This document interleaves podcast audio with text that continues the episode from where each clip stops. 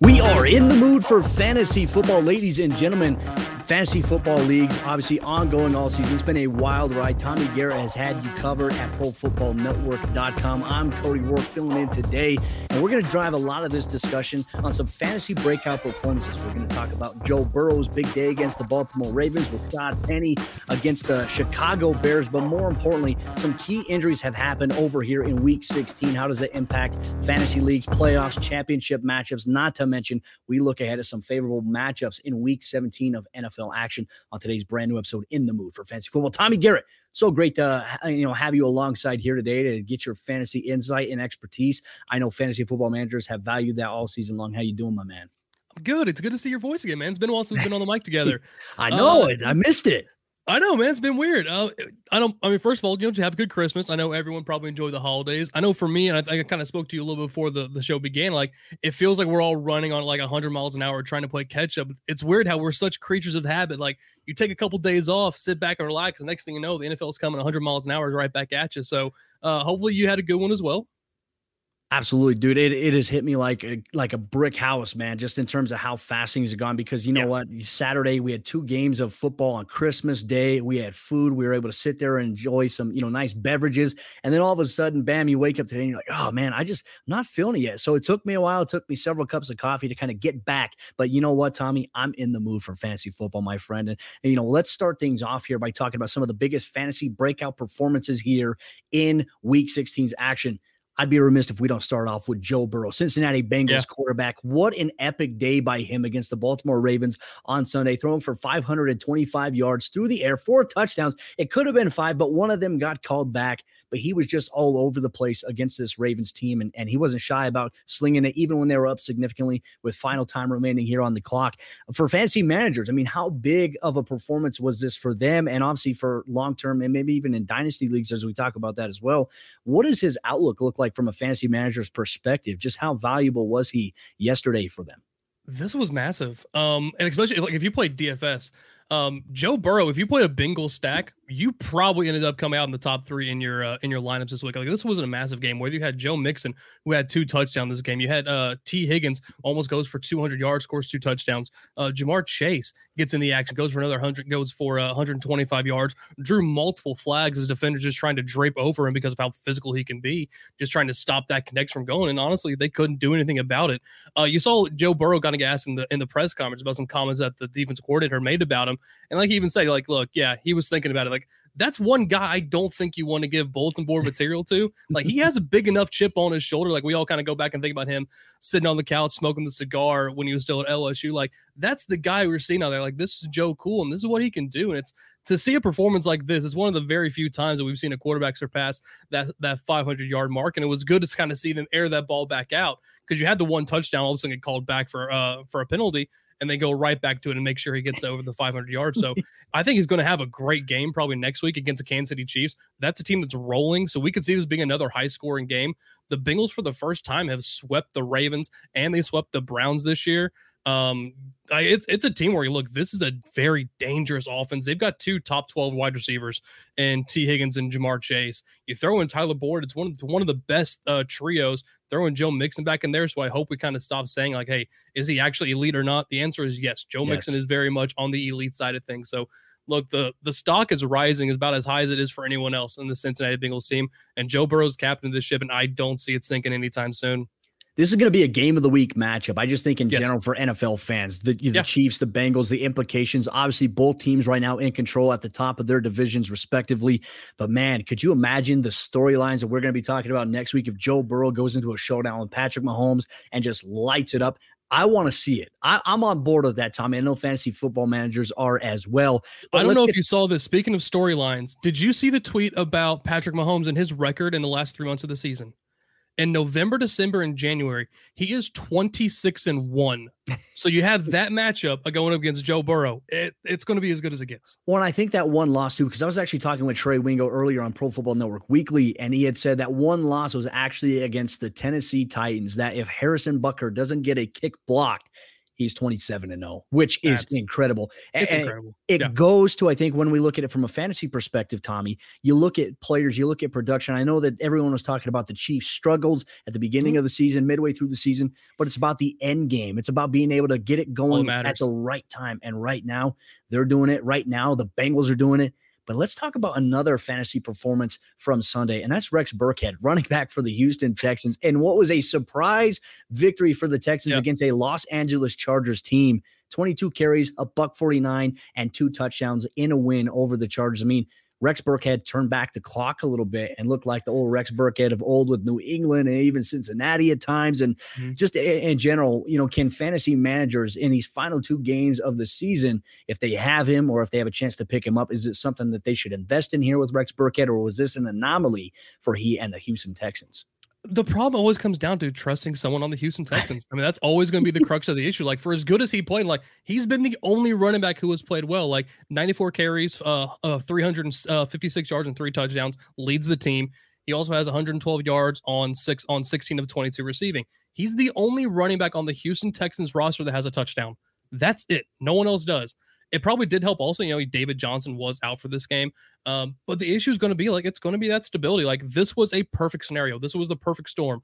You go up against a very hot Los Angeles Chargers team who's turned into a bit of a run funnel. Like you don't necessarily want to pass against this team, but I don't think anyone expected them to have this kind of success. Uh, so to see Rex Burkhead kind of channel some of that, you know, multi-dimensional facets of his game that we kind of saw him use in uh, New England, kind of as their their Swiss Army knife. He can work out of the backfield as a receiver. We know he has some decent uh, legs as a runner. So to see him do this was fantastic. I'm a little hesitant to rely on him going next week against San Francisco. It's probably going to be a much tougher run defense.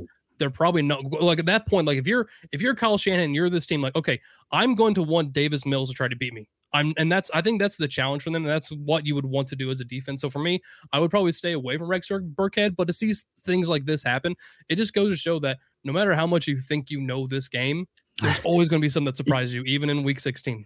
Oh, and Rex Burkhead was the Week 16 surprise around the National Football League, and, and more importantly, if you had him in your fantasy league by some chance miracle where you just needed something, obviously his fantasy playoffs are going, then you came away very happy today. You should give me your lottery numbers that way I can understand what I'm going to play this week to have a chance to retire early on here. But you know, Tommy, uh, another performance we want to highlight here is Rashaad Penny of the Seattle Seahawks. Yeah. He's obviously been a big talking point in the fantasy football community for the last several weeks in terms of his volume with the Seahawks. He had 17 carries, a buck 35, and a touchdown and a loss against the Chicago Bears. Not a reason that they lost, but he was a big contributing factor as to why they were still in that game Mhm. against them.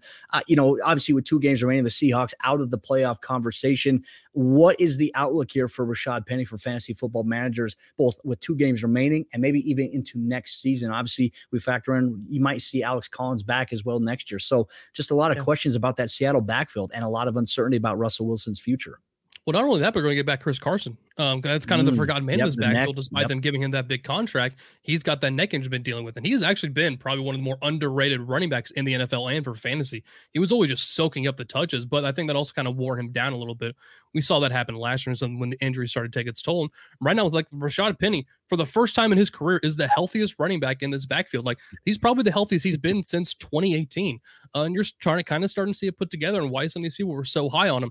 Now, granted, I don't think they would have been high enough. They would have, in hindsight, to take him over top of Nick Chubb, but that's something I'll leave for the Seattle uh, GMs and the coaching staff to try to figure out on their own. But yeah, he had another great game. It's his second game and in the last three weeks over 100 rushing yards. I think the thing that surprised me was 5.6 yards after contact per carry. So not only is he getting the ball, but he's making something happen after that initial contact. And in a game like this, where they were really trying to establish that run, I think it was fantastic. Um, the thing is, with you got DeeJay Dallas, who's still getting some work on third down, still getting some work in the passing game. Uh, so I think he's going to kind of continue to see some of that role. Although um, Rashaad Penny, although he only had he didn't have any receptions, he did have 11 routes ran in this game, so he is getting worked in the pass game as well. And some eventually that volume will per, will turn into production in a PPR league. That's fantastic. The matchup is what you love to see this week. Gets the Detroit Lions. They're 24th against the running backs in their last uh, four games, allowing 24.8 points per game. We know the Seattle team when they get going, when Russell Wilson is going, it's like he admitted himself. He came back too early. Uh, so as long as he's kind of getting back to being healthy, we know it's going to be a dangerous team. They're going to be in the red zone. As long as you have that in a great matchup, Rashaad Penny's probably going to be a viable play in your fantasy championships, which is really something I did not see coming when this season began. It actually could end up being one of the more entertaining games that we see this week. I know we're talking mm-hmm. about Cincinnati, Kansas City as the game of the week, but you know what? It's some of these teams that have the lower records, the losing records that yeah. play each other that have actually had more entertaining games so far this season, which is very interesting to say the least. They're just here to spoil well, the party. Like they're just here to have fun at this point and see if they can mess around and do something. I'm I'm not opposed to it, but also for Rashaad Penny as well. I think factoring into Sunday's game, obviously snow on the ground. You know what I'm mm-hmm. doing? I'm running the ball. I'm not going to air it out. I'm going to run the ball as much as I can. And obviously, there's that production value that they got there. Unfortunately for Seattle, they couldn't come away with the victory. They're going to hope to do so against the Detroit Lions this upcoming week. But you know, Tommy, let's get into some of the uh, the other talking points right now for the fantasy community. That's key injuries and fantasy implications of some of these injuries. Starting things off, the biggest one so far. Let's talk about James Robinson, Jacksonville Jaguars running back. He's been so fantastic for them. He's been a player that Trevor Lawrence has consistently lobbied for, even back to when Urban Meyer was coaching for them. And now he is done for the season. He tears his Achilles. We can talk about the impact right now and for the final two weeks remaining. I'll have something there. But I think going into next season as well, you have Travis Etienne, who's got a Lisfranc mm-hmm. injury that had surgery. Will he be up to speed by the time the season's ready next year? And also for James Robinson, we, we can talk about Cam Akers, his Achilles recovery. We still don't know if it, you know, if he's up to speed just yet. But for a guy like James Robinson, for this injury to happen at this point of the season, it's brutal for the optics of maybe yeah. him being able to be ready for the start of next season. So first off, what is the overall impact here for fantasy managers that may have Travis Etienne or James Robinson in their lineups? It's devastating. Um, to lose one of the best storylines of the past two years, because it's rare you get to see a guy like this come out as an undrafted free agent, all of a sudden go up and just absolutely explode the way he has. Like he did something that we haven't really seen since Arian Foster. Um, that's how special that he has been on this team. Uh, and it was one of the reasons why it was so surprising why Urban Meyer goes out and decides to spend a very high pick on Travis Etienne. Uh, granted, it didn't come out with much, and you heard the reports about him deciding to say, "Hey, we're going to run him as a receiver." Blah blah blah. Whatever. I mean, that's that's a whole different regime. That's out the door. Finger gun salute to you, Urban Meyer. Have fun wherever you're at. Um, but it's the question is going to be okay, what's the next regime going to opt to do when it comes to James Robinson, assuming he is going to be healthy? Because the difference here is that, you know, Travis Etienne got injured in the season. He's almost had an entire season to try to recover from a very tough injury to come back from.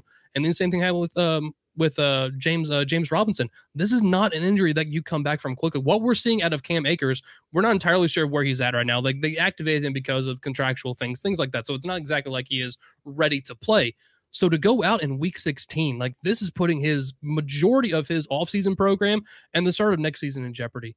Uh, so it's it's a brutal injury to have this happen. And right now they're going to be relying on someone like, you know, Dare Ogunbowale, who kind of stepped up, had a really big role in this game, 17 carries for almost 60 yards. He had 36 yards after contact, does find the end zone in this one too. It's funny thing is he might not actually even be the best athlete in his family. Uh, Arike Ogunbowale, who actually went to uh, Notre Dame, plays for the Dallas uh, uh, plays for the Dallas Wings right now in the WNBA. She's the one that hit the game winner uh, to beat Geno Auriemma and UConn back in the women's uh, Final Four. Uh, so it's he might not even be the best one in his family, but the one we're all kind of paying attention to right now. So it's I think he'll get the short term benefit, but moving into next year, it's I don't know what exactly we're going to do. It's all going to come down to what we end up hearing and know how hard this is, you know, to trust coach speak and what comes out of teams when it comes to someone's injury. So it's, I think it's going to be an interesting situation. I don't know what the answer is going to be, unfortunately, and that's something we're going to have to play out, you know, next summer.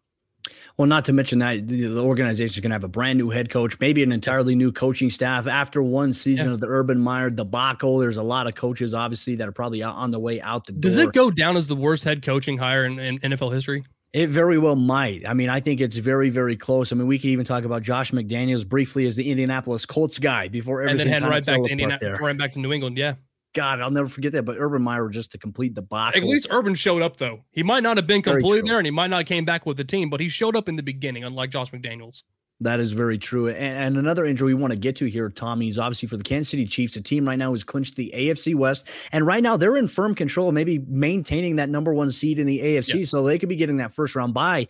They have two games remaining. Okay. They take on the Cincinnati Bengals in a fun matchup, at least on paper, this upcoming weekend. And then they close out the season on the road at the Denver Broncos. But if they can beat the Bengals this week, more than likely they're in a position where they can rest their starters in week 18 remember, on top of that, round buy has never been more important because only the first seed gets a buy this year. This year, which I feel like for a team like Kansas City, I mean, it could benefit them. It could also be a curse as well. I know we'll get to that obviously in the coming yeah. weeks ahead here on In the Mood. But uh, when we look at Clyde Edwards-Helaire, he suffered a collarbone injury in the team's win against the Pittsburgh Steelers yesterday. X rays came back negative. He is expected to be fine. But if you're Andy Reid and this coaching staff, Do you play him this week potentially if he is able to go, or are you more comfortable with Darrel Williams, who, in my opinion, I feel like is probably the more dynamic back of the mm-hmm. two in terms of efficiency inside this offensive scheme? Yeah, if it's me, I, I, think if you're Andy Reid, you know you have two competent backs behind you. If you want to run a committee approach to him and Derrick Gore, like I don't think there's any need to play Clyde Edwards-Helaire. Granted, like he has been somewhat of a disappointment over these past yeah. couple years. Like given the draft capital that was invested. Now, granted, the Chiefs are coming off a Super Bowl. Like you have, you can do anything you want to at this point, and no one's necessarily going to question the draft pick that you may let Damien Williams walk, which is interesting in hindsight.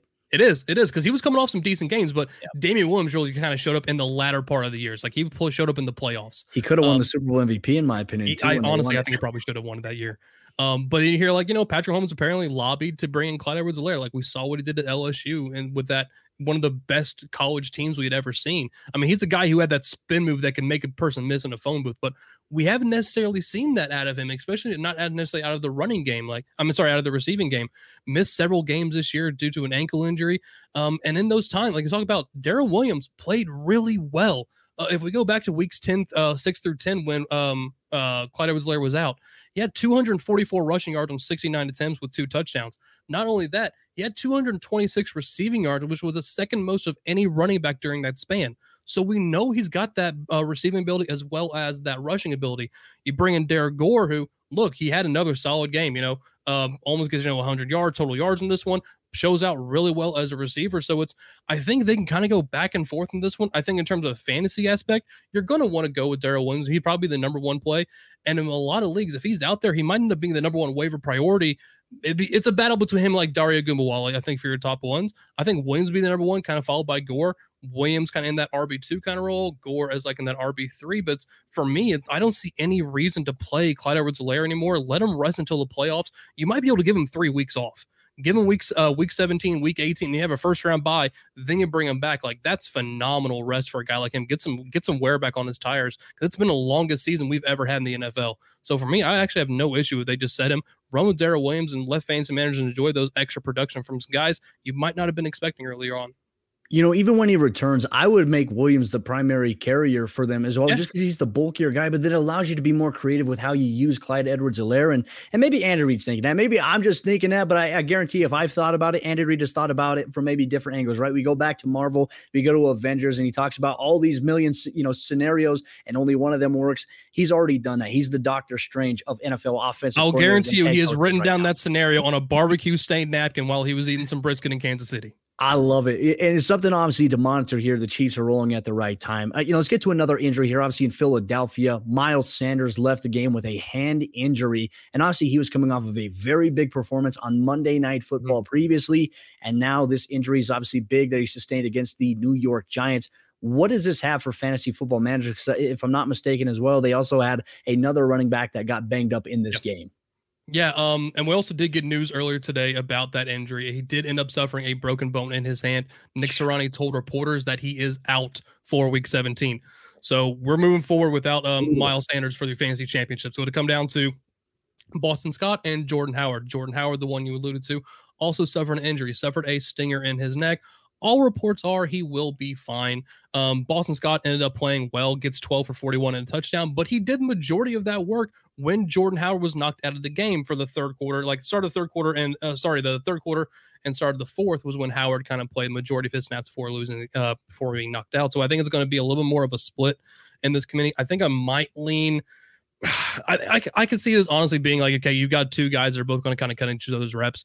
Both are going to be low end RB2s into the high end RB3 kind of range. I think that for me, it's going to be why I say that is the Philadelphia Eagles saw a complete different shift in their offensive philosophy. From weeks 9 through 15, the Philadelphia Eagles are running the ball on 61% of their offensive plays. That is staggering when the NFL average is only like 43%. So they realized, Nick Sirianni realized, hey, we need to run the ball. Um, and when you honestly, they're doing that part of that with Jalen Hurts, who is a phenomenal on the ground. We know he's one of the most prolific runners at the quarterback position behind, you know, guys like, you know, um, Kyler Murray, Lamar Jackson. Like you would put him right up there in that kind of same uh same skill set on the ground. So it's I think you're probably going to see both Jordan Howard and uh, Boston Scott be viable assets in week 15. The pecking order is going to kind of come down to the drive. It's going to come down to where they are on the field, who they're playing against, things like that. And it's yeah, Washington this week because I think it's a good matchup. We just saw them get steamrolled by the Dallas Cowboys. We're not expecting that exact same kind of style of game this week, but I think both running backs are going to be viable this week. Well, I think when you look at this Eagles team as well, and I think you kind of touched on it, you you answered my question a little bit that I'm going to present now. How much of the dynamic of that offense does change if you have to yep. put it in Boston Scott's hands versus you know a guy like Miles Sanders who has been just a a blur. He's been fantastic to watch, and obviously we talk about if you get the offensive line involved in terms of scoring touchdowns, more thick sixes could be in store. I love big man TDs. I love. I love. I'm it. here for all of them. Well, you know, and I think a lot of it goes to can Jalen Hurts be more consistent as a passer? I mean, we see moments, and we saw it on Monday Night Football last week, where you know he makes a throw into tight coverage, and you're like, "Wow, how did he fit it in there?" And then you see him throw a pass, and it's like, "Why did he do that?" You're going to live with the highs and lows, and I think that's where Nick Sirianni is working with this young quarterback. I don't know how it changes, but they can find a way to adapt. And against a Washington football team that look, they've got internal issues with players punching each other on the sidelines, getting into it. I mean, it is it is wild. The thing is, though, it's like that happens. The majority yeah. of the time that happens, it happens behind closed doors. You don't yeah. normally see that on the sidelines. And we saw several former players speak out on social media about the saying the same thing. Like this all happens the all the time. And it's like the guy even said in the post game press conference. Sometimes you fight with your brother. And these guys have known each other since college. So it's this is nothing uncommon. The only difference is the general public never sees it happen. So I, I, don't think we should see this as a shock. I mean, it's a culture shock, I think, for NFL viewers. But no, I agree with you, Tommy. I mean, a lot of these things happen at practice where yeah. the media doesn't necessarily get it or they can't report it. It's you know, things like this happen all the time. I don't think there's think anything to training camp. How many times it. we hear about fights happening, whether it's between in, a, in a team or when you're doing two teams scrimmaging together when they know they're playing on uh, have the, the preseason game. Happens all the time. It only just happens. It only matters if there's a camera there to capture it.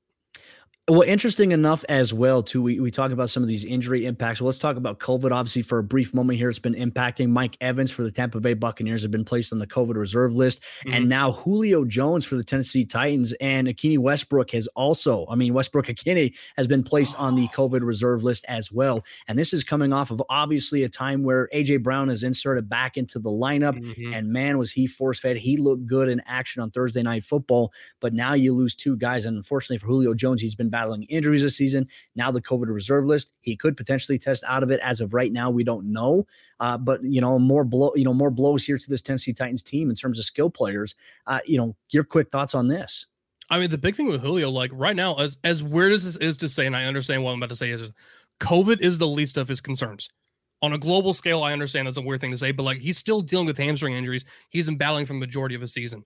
So even him missing time right now, if it, if he does end up missing this game, like it's this is AJ Brown's team. Like his his first game back was one of the best performances for a returning player coming off of injury we've probably seen all season.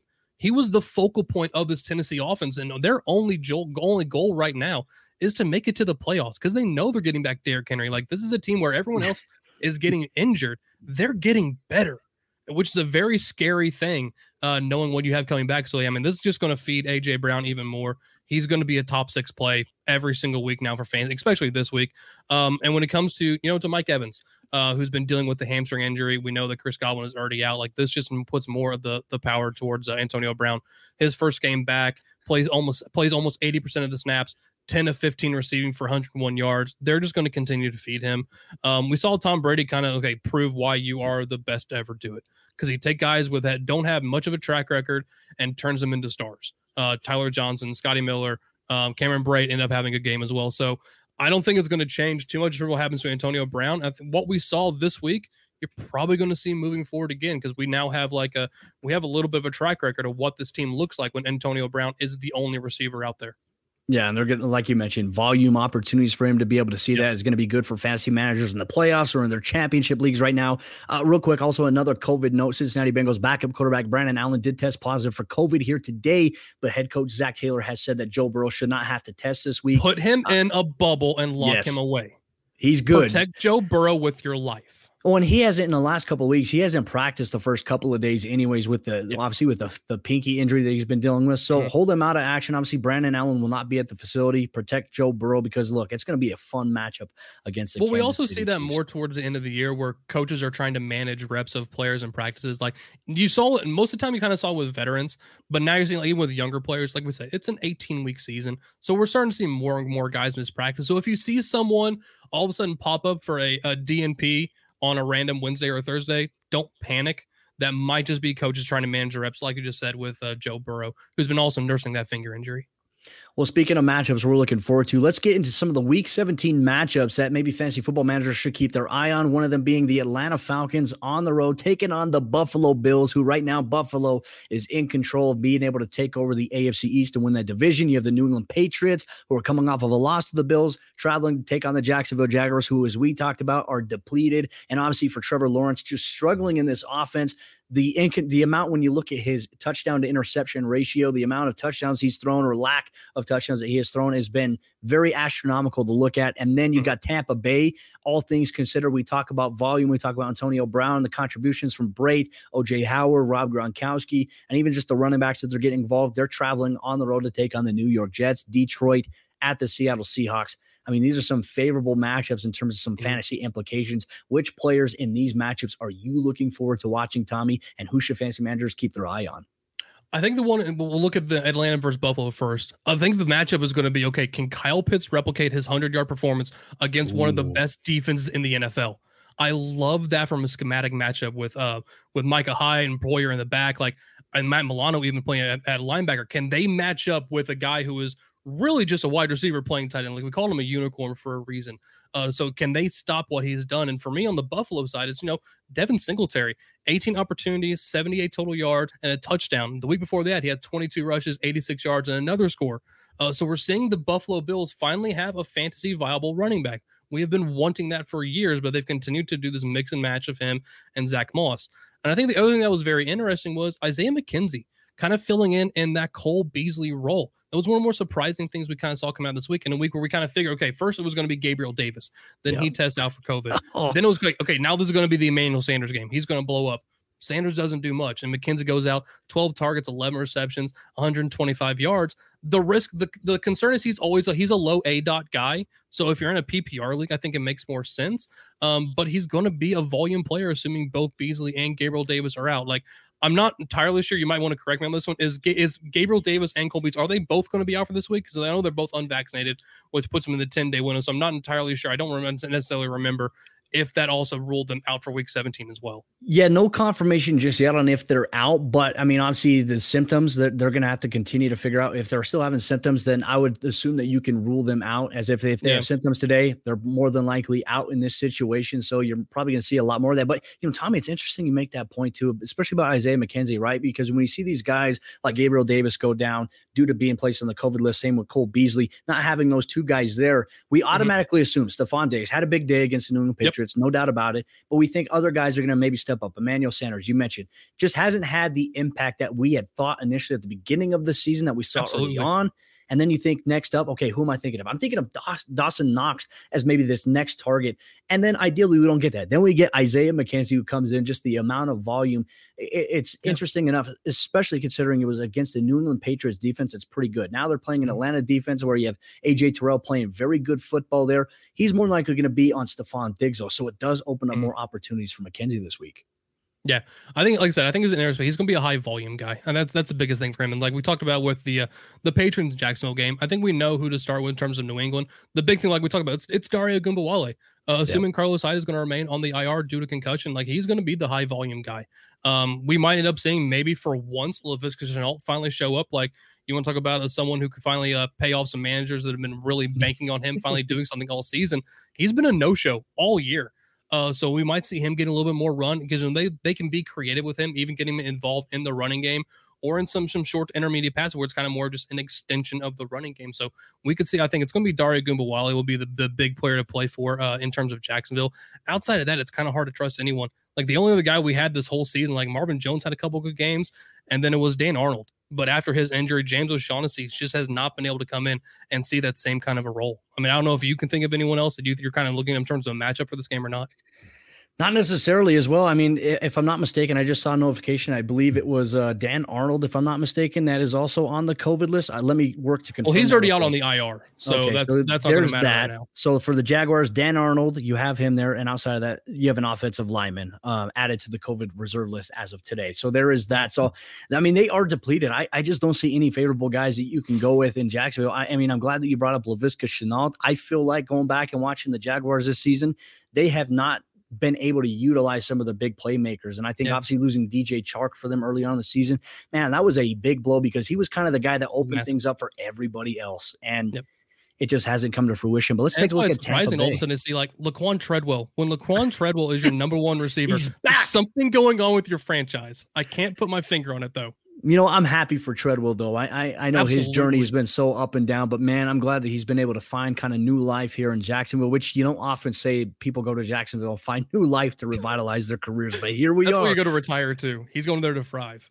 I love it. Well, let's talk about Tampa Bay and the New York Jets here. Obviously, in this matchup, we talk about Antonio Brown, the volume. We talk about tight ends yep. there. Tom Brady, obviously, really impressive. You can see why he's got consideration for the best quarterback of all time because he's able to amplify everybody around him. Uh, obviously, we have the evident matchups in this game on the Tampa Bay side, but is there anybody in the New York Jets side that maybe you're looking at in this matchup that maybe could take advantage because they are going against a Tampa Bay secondary that does give up the big play consistently? Zach Wilson made some nice plays, obviously, on Sunday from what we had seen in terms of also even being able to use his legs on a 52 yard rushing touchdown. Uh, okay, I just don't think he's going to do that. Leg, we need to admit the Jacksonville Jaguars completely quit on that run. Zach Wilson was they not running like a 4 2 40. That was a 7 1 he ran for a touchdown. For some reason, they decided we're going to stop running. They should have hit him out of bounds. I was I thought that was what was going to happen, but he just he stopped. He pulled the Kenny Pickett. He pulled a Kenny Pickett where he faked like he was going to go out of bounds instead of sliding. Like defenders are going to say, "Hey, look, if he's going to do that, we're going to lay a quarterback out because now we don't know if he's going to go out of bounds or he's going to keep going. That could be an issue. It, it, it, I mean, we're going to see it at the collegiate level. We're going to see it at the NFL level. And, and, I know the NFL has not addressed it the way that the NCAA said, hey, look, this is not allowed now because the uh, NCAA had to come in and say, look, this is not okay. You cannot do yep. this, which it was like 24 Why? hours. They changed yeah, a new rule, like which never happens in the NCAA good job, Kenny Pickett. You're kind of changing the game there, revolutionary wise there. But is there anybody on New York that you'd look at and say, hey, okay, I might try my luck at playing them this week against a Tampa Bay defense? I don't think that Zach Wilson can ever replicate what he no. did in terms of running against Tampa Bay, but kind of begs the question, uh, you know, who can you trust on on New York this week? In terms like we know how to play against Tampa Bay, you you try to avoid the running game, which sucks because I think Michael Carter would be the guy who's kind of getting a little more interesting. He comes back in this game 16 for 120 yards, gets two receptions, uh, ends up getting uh six receiving uh, six receiving yards, played on a season high 74% of the snaps. Um, like Tevin Coleman still had double digit carries, but Ty Johnson been pretty much phased out of this offense. The downside is you don't want to attack Tampa Bay on the ground. Um, that's not where anyone has ever no. won against them. And so now we're trying to rely on Zach Wilson uh, in the air, which, like you just said, like that's not something we want to try to like. We're not hoping he's going to duplicate that. If you're looking at anyone, maybe like Braxton Berrios, he's had a little bit of success.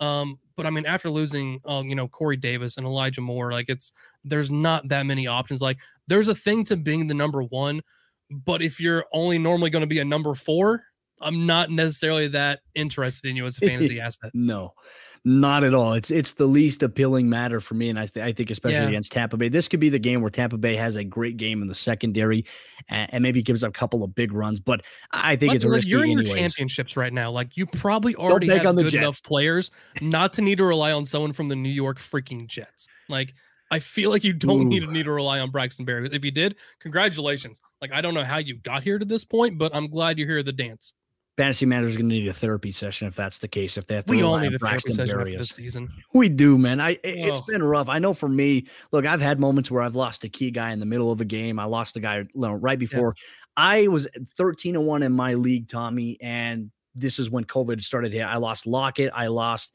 you know, um, obviously you had AJ Brown coming off. I didn't have him quite yet. I lost Tyler mm-hmm. Lockett, Jarvis Landry, and all of a sudden I lose, and now I'm playing for third place. There's nothing you can do about that. League. Like right so now, the best team isn't necessarily winning. It's just who's the healthiest. Like we yep. talked about, like okay, like you know, separation, and we talk about receivers. Like my the stat I consider out my metric is yards of separation of social distancing. That's the only thing I care about right now in fantasy football. I need someone to make that as a chart so we can all see who is staying furthest apart from each other. I love it. I mean, that would be fantastic. Now, real quick, Tommy, before we get out on today's episode, in the mood for fantasy football here, one more matchup to kind of keep an eye on here in week 17, and that's going to be the Detroit Lions traveling to take on the Seattle Seahawks. Obviously, the Seahawks coming off of a loss to the Bears. We talk about Rashaad Penny early on in this game, barring some crazy weather change where it snows again, snow apocalypse here in Seattle. I hope so. Are we going to see a situation where other guys besides Penny can get involved? And we're talking about guys like DK Metcalf. We're talking about obviously Tyler Lockett, who's always been a threat. But obviously, when it snows, you can't really air it out in the way that Russell Wilson normally wants to. Who are you looking at on both sides in Detroit versus the Seahawks?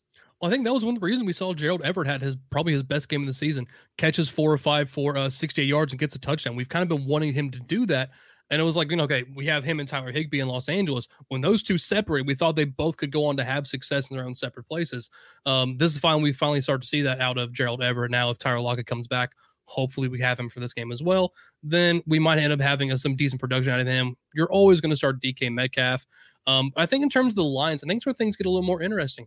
We see Jamaal Williams come back, who yep. before the season was someone I was talking about. Hey, he had 200 touch upside, given the way that Dan Campbell was probably going to want to run the ball. Like it took a little bit, but when he kind of took over play calling duties, we're seeing them focus on the ground. And they're actually finding success. Last week in his first game back, 19 for 77 yards. Um, Craig Reynolds also had some decent work. Catch uh, runs the ball 11, uh, 11 times, only gets 29 yards. So Jamaal Williams now goes back into being into uh, low end RB two consideration. Uh, so I think he's going to be viable. The guy we have to look at, look, it's Amon-Ra St. Brown. We've yes. been like the rookie class this year has been incredible, especially at the wide receiver position. Um, Rashod Bateman has looked good in games. Elijah Moore looked great. Ja'Marr Chase has been phenomenal. DeVonta Smith has looked good. Jaylen Waddle has been incredible as well. So it's it's a class we don't normally see this many quality players come out of. And over this last little bit of stretch, Amon-Ra St. Brown out of uh, USC has really put his stamp on this class to be one of the guys we've got to pay attention to moving forward. The Detroit Lions had to replace more targets and air yards than virtually anyone else.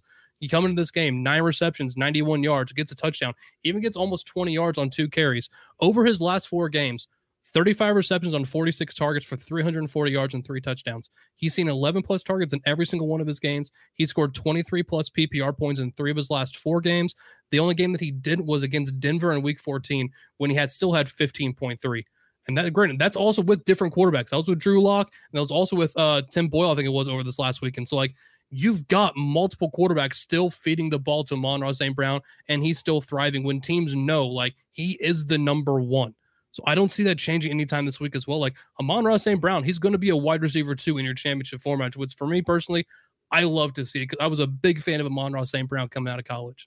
Well, I want to ask you this question too, because Jared Goff was activated off the COVID list. Yes. If you had to make the decision, who would you, if you're Amon-Ra St. Brown, who would you prefer throwing you passes, Jared Goff or Tim Boyle? I know Tim Boyle, it's a short sample size, but mm-hmm. look, I mean, nine catches, 91 yards, and then now you got to go back to Jared Goff, who, you know, it's sporadic maybe when you do get the ball from him. Yeah, it's. I think it's a little bit sporadic, but we look back at Jared Goff. Okay, he had like ten receptions in one game, eight in his other two games. Like regardless of the quarterback, like he's getting it's schematic at this point. The quarterback is almost somewhat irrelevant. Like just do your job and don't turn the ball yeah. over. And Amon-Ra St. Brown is going to have good games. He's had over 70 yards in every single one of these last four games you throw in these touchdowns. Like I would prefer personally probably see Jared Goff in there at center uh, under under center. I think I trust him a little bit more, which is a weird thing to say. I trust Jared Goff more than another quarterback, but it is what it is. Um, but yeah, I would take him over Tim and I think Amon-Ra St. Brown would probably do the same thing.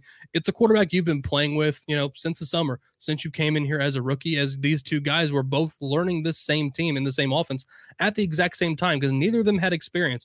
Jared Goff via a trade, Amon-Ra St. Brown as a rookie.